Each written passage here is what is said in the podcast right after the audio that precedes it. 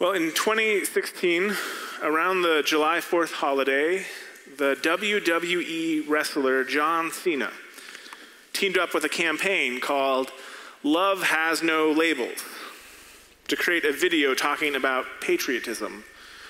Uh, and if it wasn't like four and a half minutes long, I would say we should watch it, but it's like four and a half minutes long, and I already preach long enough. But I recommend you look it up. Uh, in it, he defines patriotism as love and devotion for one's country. And throughout the video, he calls on the listeners to expand their view of what we mean when we talk about America. Not just the idea, not just the country, but the people. And those people, he explains, are much more diverse than we would think. 51% are female, 54% Latino, 40 million senior, 54 million Latino, 40 million senior citizens, 27 million disabled. 18 million are Asian, 9 million are LGBT, 10 million are redhead. I don't know why he throws that in, but he does. Okay. Three and a half million are Muslim, which he says is three times the number of people who serve in the military. And so Cena's point is that when we talk about our love and devotion for our country, we are also talking about our love and devotion for those people. They are who make up our country.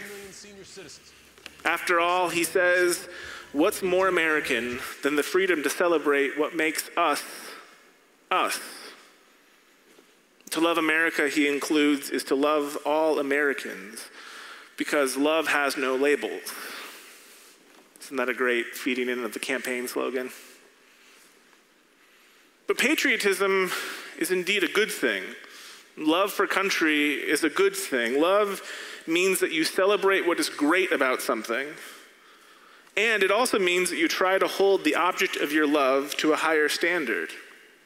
That you want it to be the best version of itself, even if it means from time to time having to call it out for falling short. But while patriotism is good, there's this cousin of patriotism that has become more prevalent in the country. It's nationalism. And this is a, a term that is like patriotism, but is not quite the same. And it's a really tough idea to nail down what we mean by nationalism. And so I did the old school speech thing. I went to dictionary.com, and this is what it says Nationalism is identification with one's own nation and support for its interests, especially to the exclusion or detriment of the interests of other nations. So it is, nationalism says not only is our country good, but it is unequivocally better than other countries. And this topic has become a concern for folks in the church because there's something else that has sprung up in recent years Christian nationalism, which is a term that's been thrown around more often lately. And Christian nationalism essentially says that not only is America better than other countries, but it has been ordained by God, that it has been chosen by God, and that it has the responsibility as a Christian nation to uphold and support Christian values and beliefs. Of course, this idea is made really tricky by the existence of the First Amendment in the Bill of Rights, which states that Congress shall make no law respecting the establishment of a religion. So you have to wonder how can the US government uphold Christian belief and have no official religion? But as a minister, this idea is concerning for another reason.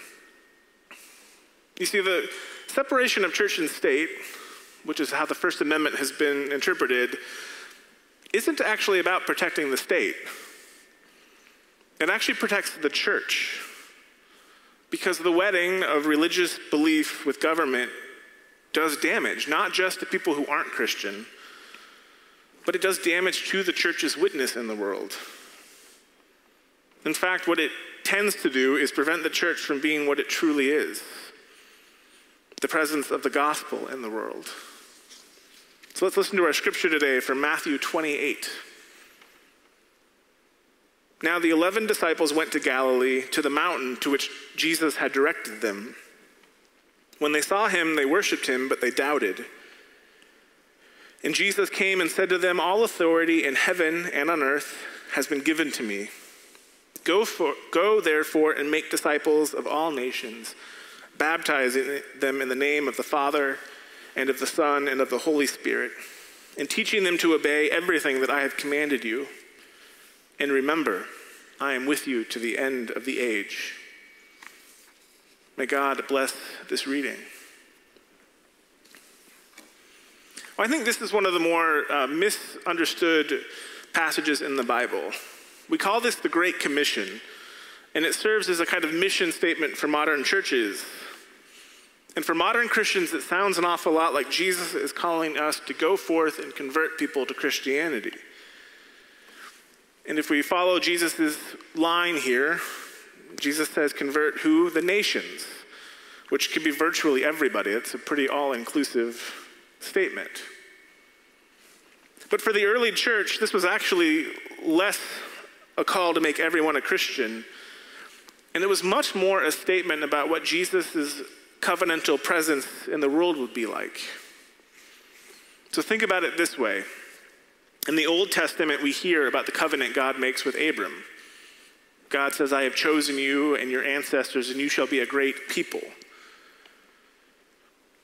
This is basically how God is choosing to interact with the world through this nation, ancient Israel. They are supposed to follow a certain set of rules, a certain set of values that are not like the nations around them. And they, the nation of Israel, is supposed to be a blessing to the other nations of the world. This is the core of the covenant that God makes with Abram. It is how God is choosing to be present in the world. And so in Jesus, there is this new covenant that is made.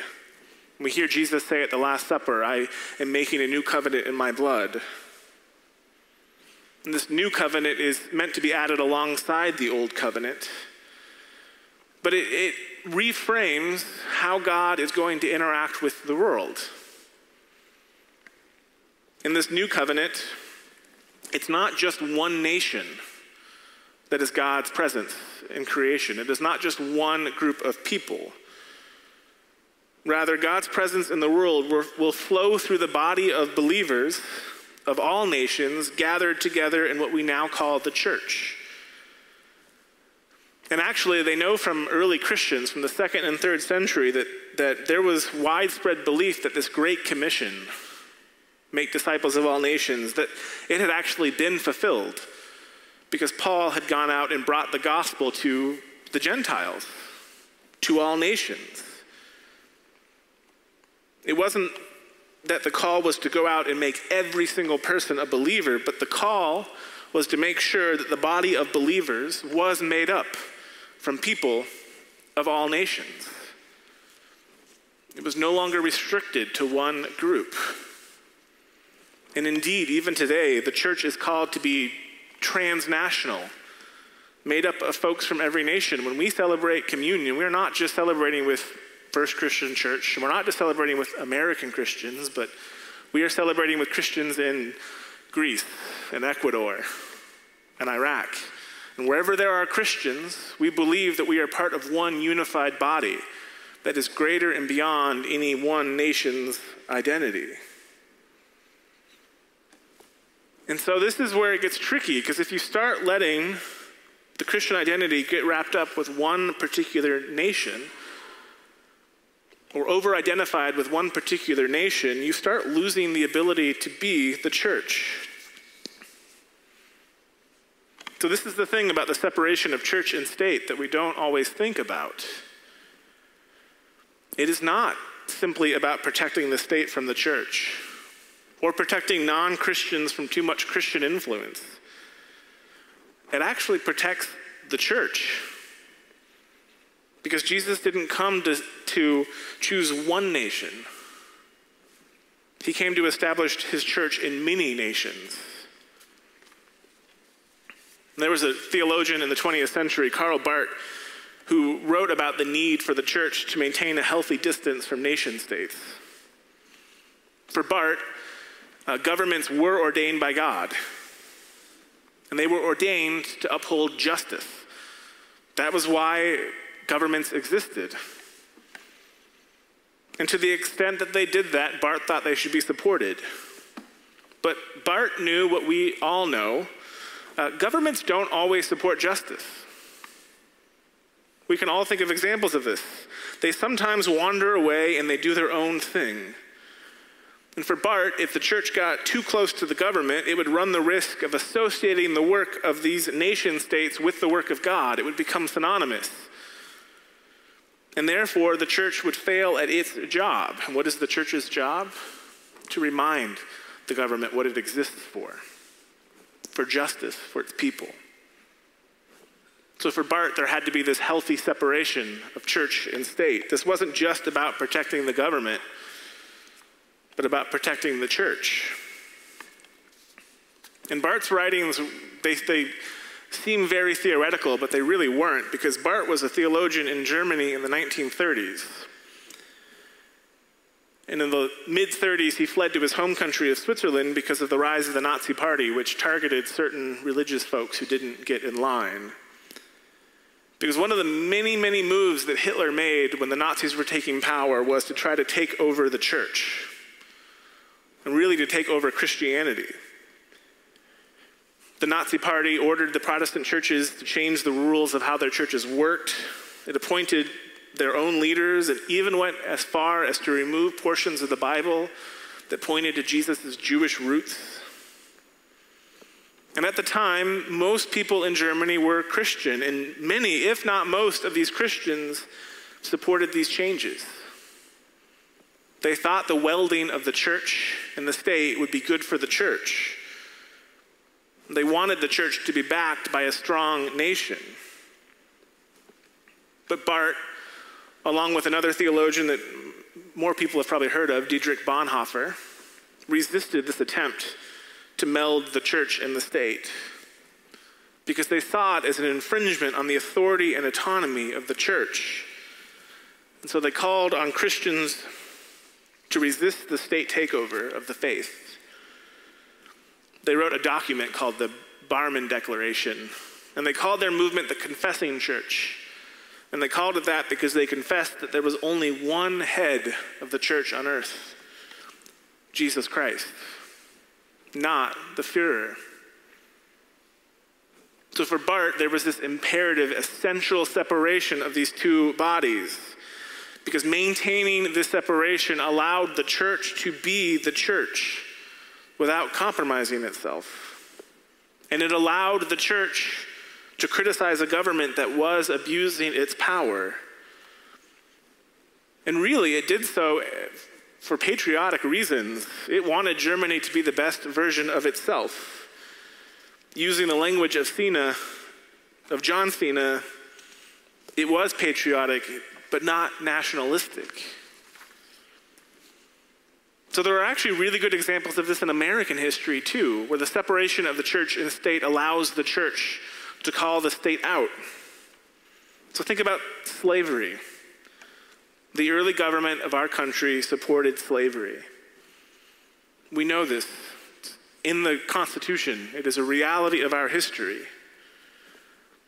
And there were Christians who supported it including with language from the Bible. But there were also Christians who thought it was counter to the gospel, who thought that slavery was a way in which the government was not upholding its mandate from God, that it was not upholding justice.